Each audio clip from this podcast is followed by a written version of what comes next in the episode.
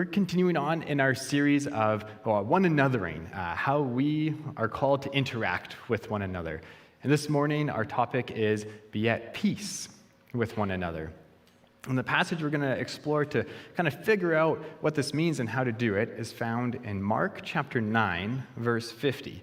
Uh, let's pray together, and then we will uh, go through this verse together. Lord Jesus, we, we pray for your peace. As we explore your command to us to have peace with one another, we pray that it would become something that is tangible for us. And Lord, as already been prayed, would your spirit be active this morning? And would you be uh, penetrating our hearts and minds through your words and through your convictions? And Lord, soften us so that we could receive the truth. In the name of Jesus we pray. Amen. So Mark chapter nine, verse fifty, we read, "Salt is good, but if the salt has lost its saltiness, how will you make it salty again? Have salt in yourselves, and be at peace with one another." Now, out of all the verses in the Bible that talk about peace, why this one? I mean, truly, it seems to be talking about salt a lot more than peace. There's literally hundreds of verses that talk about peace, but this, this is the only one that is a direct command to be at peace with one another. And when we use this phrase, one another, and specifically in this passage as well, we're talking about the followers of Christ.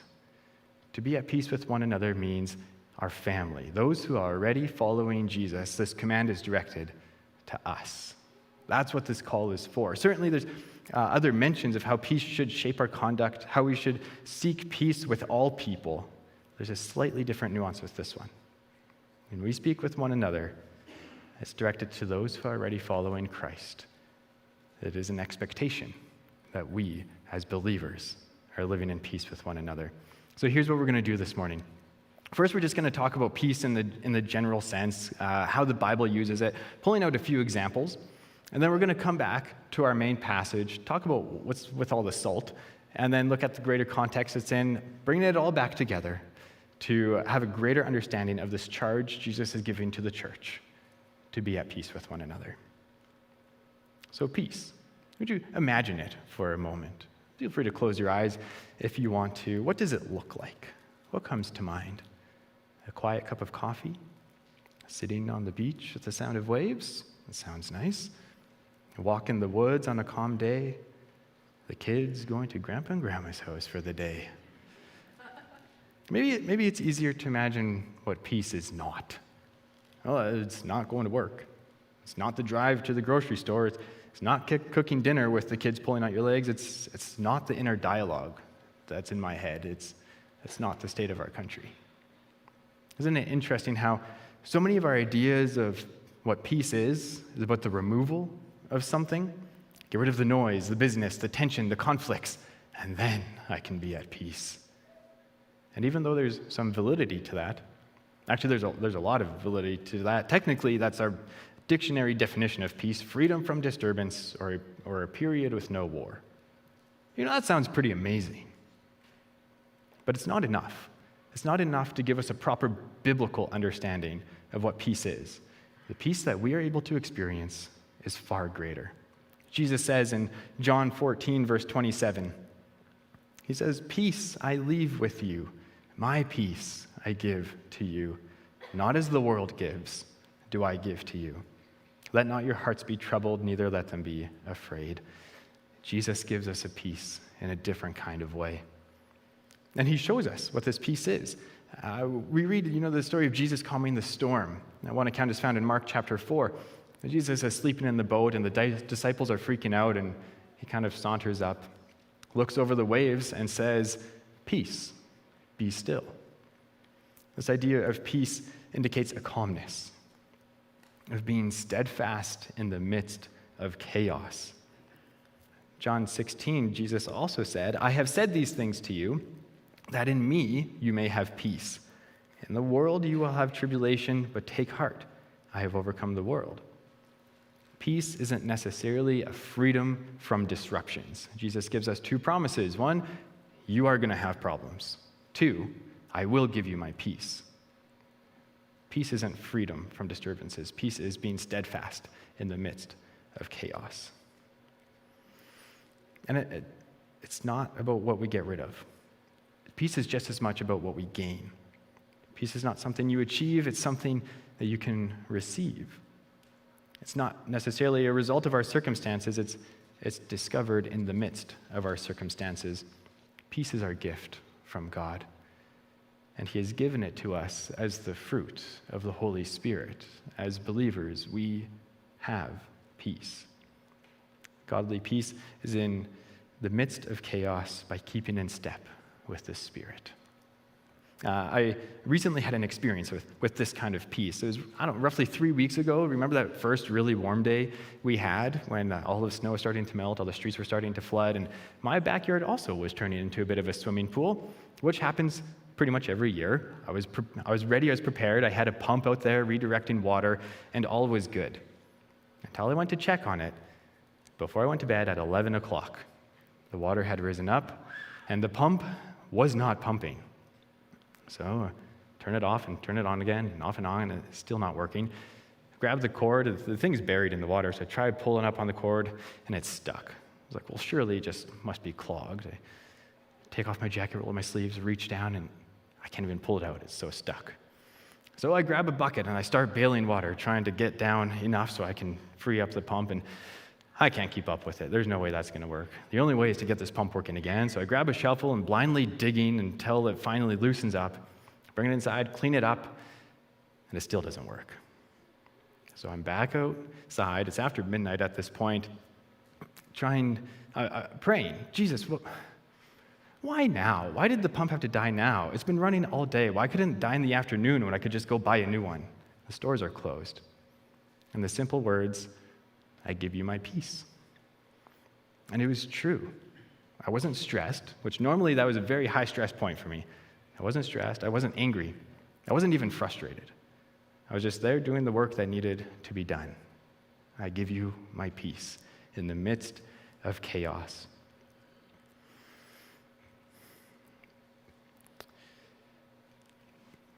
But peace is much more than personal peace. Personal peace is good. But as I'm sure we've all experienced, uh, much of our peace is relational. And in order to discover peace, our tendency is to purge, right? This idea to, peace is buried beneath all of this chaos and stress and disruption. If I can just push this junk aside, then I will find peace and be happy. But consider this.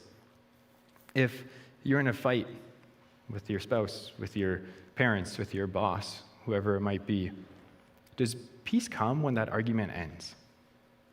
No, because we're stuck living in this tension. What's going to ignite that fight again? Peace is not just the removal of conflicts.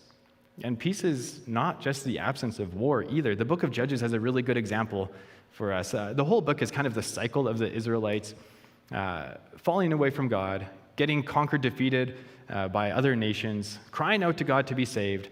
God saves them. They fall away, and the cycle repeats. In those moments of victory, when the Israelites do conquer the enemies, when God frees them, it doesn't say they have peace. It says they have rest. And there's a difference there, because a new enemy isn't far off on the horizon. When the book tells us that the Israelites do have peace, is when they have good standing with the nations around them. When there are others, and they are on good terms, then the threat of war is gone. Peace I leave with you, my peace I give to you, not as the world gives. Peace isn't just the removal of conflicts, the absence of war, the absence of disruptions. It's not just an interpersonal peace. And these are certainly all components of it, but there is a better kind of peace. A peace that endures, one that isn't based on our external circumstances, the relational peace of Jesus.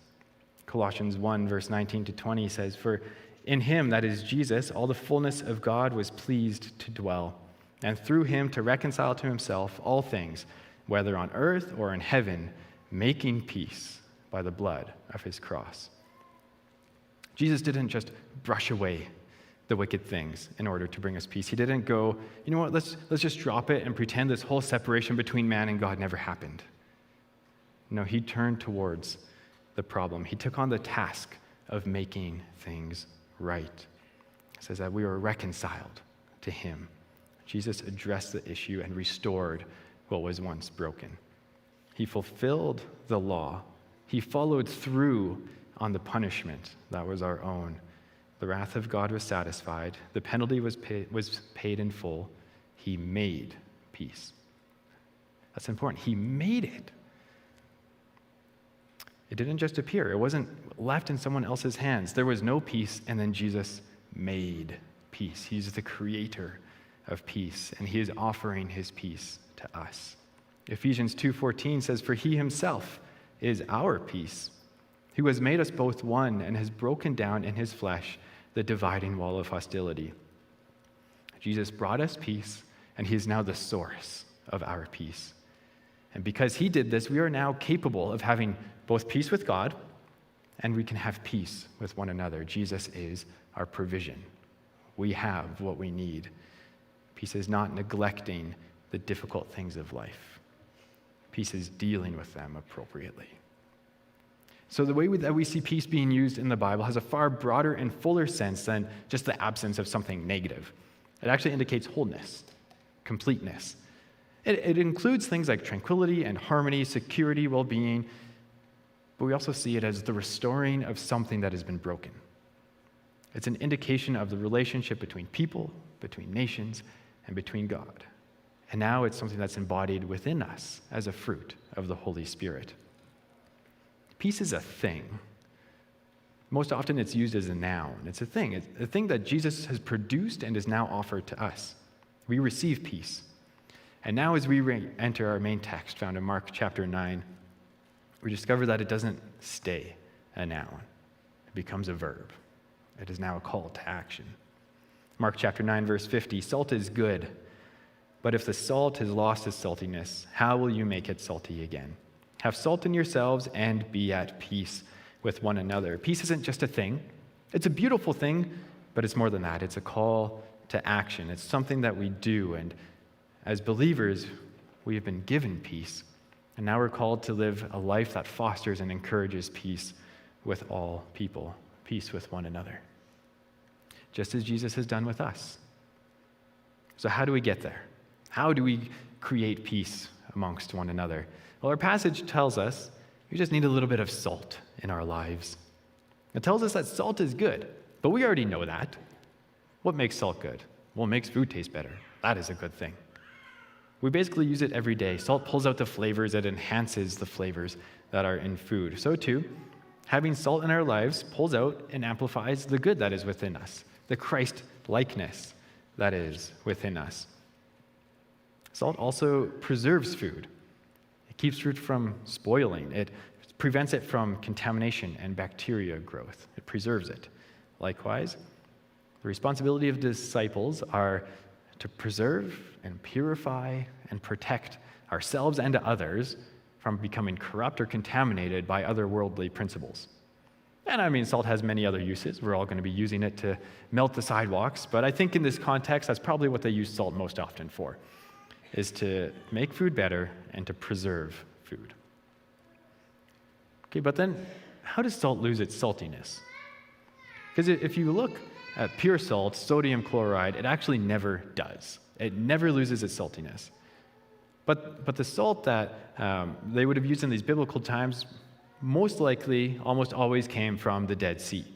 And it would have contained other minerals, other impurities, things like uh, carnallite and gypsum, which nowadays we mostly use in fertilizers. Uh, but gypsum, you know, gypsum board, drywall, uh, if you don't take that out of the salt and you put that on your food, I don't think that would taste very good.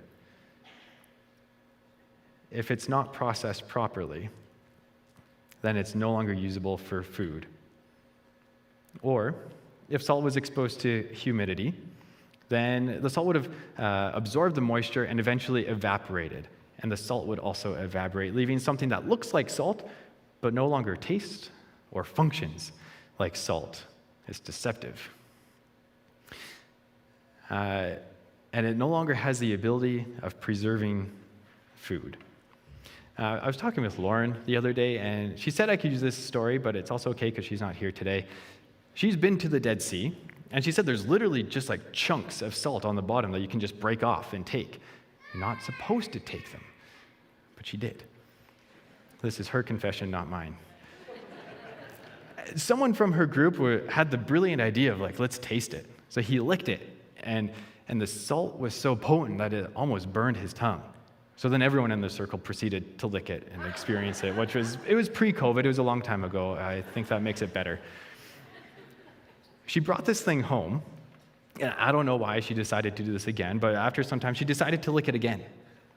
And there was nothing. It didn't taste like anything. It didn't have that same tingling in your mouth. The salt had lost its saltiness. It was gone. Salt itself, in its pure form, can never lose its flavor, unless it's exposed to certain conditions or it contains other additives. If it is, it becomes useless. If the conditions of discipleship are not kept, then likewise, the disciples will become useless. Mark chapter nine, again, salt is good. We've confirmed that. But if salt has lost its saltiness, how do you make it salty again? You don't. Unsalted salt has no purpose. And if salt that is not salty has no purpose, if a follower of Jesus is not demonstrating the qualities of Jesus, then what good are we to the world around us? We need salt. And we're so close to getting back to talking about peace, but truly we can't have peace with one another if we don't have salt. If we do not meet the conditions of discipleship. And only one chapter prior to this, uh, Jesus very clearly lays out what is his expectation for disciples. What is the condition to be a disciple? Mark chapter eight, verse thirty-four, if anyone would come after me, let him deny himself, take up his cross, and follow me. This is a key ingredient for us. If we are to live at peace with one another, this is our call. Take up our cross and follow Jesus. It's, it's not about me. It's about Jesus. It's not even about us. It's about Jesus. We need to be willingly, we need to willingly set aside our own desires, our own wants, so that we can clearly think about the mission and purpose of Jesus in this world, so that we're able to be helpful, well-salted partners for the mission of Jesus, the mission of reconciling the world to himself, the mission of making peace with all people. Now, if we as a follower of Jesus recognize that, you know, if we're all about being at peace with God, that's our salvation, then surely we would believe that um, others can receive this as well, and and that we would be able to demonstrate this for them, what this peace looks like. We'd be able to live at peace with one another, but but Jesus gives this command because that's simply not the case. Filling in some key parts of this story from uh, Mark chapter eight, the call to take up your cross, and Mark chapter nine, the call to live at peace with one another, the disciples give two really good, and by really good I mean really bad examples of a lack of peace. One, they were arguing with each other. Uh, it says that Jesus and disciples were walking down the road, and once they got to the place that they were going to stay for the night, Jesus asked his disciples, what were you guys arguing about on the road? And the text says, the disciples kept silent, for on the way they had argued with one another about who was the greatest. Whoops. So Jesus sits them down and tells them about true greatness. If, if anyone would be first, he must become last and servant of all. In other words, take up your cross and follow me. He is saying, you're, you're arguing, arguing about greatness isn't getting you where you want to go. Our focus is not who did the best or who has done the most. It's about laying yourself aside for the love of another. It's about service. Don't tear each other down. Build each other up. Work together for a greater purpose outside of yourselves. Colossians four, verse six. By the way, I think this example uh, resonates with the local church today. All local churches. Colossians four six. Let your speech always be gracious, seasoned with salt, so that you may know how you ought to answer each person. Our words are powerful. And this instruction in Colossians, technically it's given for how we interact with the whole world, but if, if this is how we treat the whole world, how much more should we be treating one another? If the disciples had salted their speech towards one another, if they acted with grace and building one another up, they wouldn't have been in this predicament.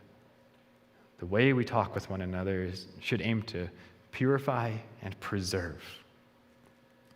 Example two, the disciples were rejecting people that weren't part of their inner circles. The disciples informed Jesus, "We saw someone casting out demons in your name, and we tried to stop him because he was not following us." To which Jesus responds, "Do not stop him. No one who does a mighty work in my name will be able soon afterward to speak evil of me, for the one who is not against us is for us." The disciples thought they figured it out. They banded together, they worked together, and agreed in unison that when they saw someone else doing the work that they were supposed to be doing, they shoot him away, simply because he wasn't part of their inner circle. Therefore, he must have been doing it wrong. Therefore, he must have been posing a threat. Therefore, he must have been a false teacher. Therefore, it was not important of themselves, and so on. And when, when I read this, I think of the global church. How one church can interact with another church, or one ministry interact with another ministry, and sure, we might have some differences amongst us, but when we are missionally focused, when we are in line with Jesus, then we should be cheering one another on, not filled with skepticism. Discernment, yes. Skepticism, no. Romans twelve eighteen, if possible, so far as it depends on you, live peaceably with all. Again, this is an instruction for the believers on how they interact with the entire world. As far as it depends on you, how much more should we interact like this with one another? Jesus is telling his disciples to make every effort to work in unison so that you don't cause others to stumble. Watch out for your own sinfulness and make every effort to stay steadfast. Your conduct towards one another, it is important. It shows the world what we are really about, and it sets the tone for new believers. So after these oh so wonderful examples that the disciples gave to us, uh, Jesus answers with a really stern warning. He says that it's better if you were to die than cause one of these young people to stumble. The whole passage, tie a millstone around your neck and cast into the sea. And then he says, you know, if your hand causes you to sin, cut it off. It's better this way than to keep it and have it lead to death and destruction. If it's a foot, cut it off. If it's an eye, gouge it out. And, and Jesus wasn't talking literally here, but it carries the seriousness and the weight that it's intended to. Spiritual life is on the line. And if we're running around bickering at each other, trying to prove our dominance with the church down the street, shutting down good ministries because they're unfamiliar to us, then we're in grave danger of becoming a hindrance to our community. It's better to cut it off now before we have to give an account for it later. For everyone will be salted with fire. We've worked our way back to our main text. Mark nine fifty says, salt is good. forty-nine, the verse immediately before that, everyone will be salted with fire. Now, fire is another very common metaphor in the Bible. It has a number of different representations in it. It can mean things like judgment, trials and testing, purifying and refining. And I think that last one is going to be the biggest focus in this case. Uh, fire and salt, they're both common met- metaphors to be used separately, but we really never see them used in proximity with one another, to be used together. We see it in this verse, but the only other place we see them talked about together is with the Old Testament uh, sacrifices, the sacrificial system. And this would have brought pictures back to mind of the original audience of uh, making yourself right before God with a burnt offering, with fire offering. That is your atonement for sin. And then right after that, you give a grain offering, which is seasoned with salt. You put salt on your grain and offer it to God, and that is your worship. That was the Old Testament system. Salt and fire both represent purification. Fire removes the impurities, and salt preserves the righteousness. Of course, we now offer ourselves to God as a living sacrifice. We no longer do the Old Testament sacrificial system. This is what we do, Romans twelve. I appeal to you, therefore, brothers, by the mercies of God, to present your bodies as a living sacrifice, holy and acceptable to God, which is your spiritual worship. Do not be conformed to this world. I give you peace, not in the ways that the world does. We are assaulted with fire. Our Christ-likeness is further developed when we go through this difficult process of being refined by the fire, the eradication of sin in our lives. Here's the interesting thing I learned. Salt doesn't burn. You could take a bucket of salt and dump it in a fire, wait till the fire burns down, and you could go back and collect your salt again. What happens, actually, when you put salt in the fire, uh, it, it causes a bit of a chemical reaction where the flame turns a brighter yellow. Salt makes the fire burn brighter. Adding fire to the salt doesn't destroy it. It makes it brighter. The sufferings that we as disciples undergo, they don't destroy us, but, but they purify us. The process of being refined and continuously moving farther from our sin and, and closer to Christ, it's difficult, yes.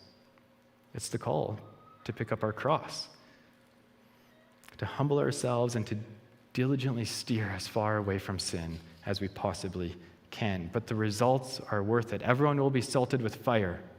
Salt is good. It leads to peace with one another. Okay, how does salt lead to peace? Well, very simply, you can't pass salt around the table if you don't have any.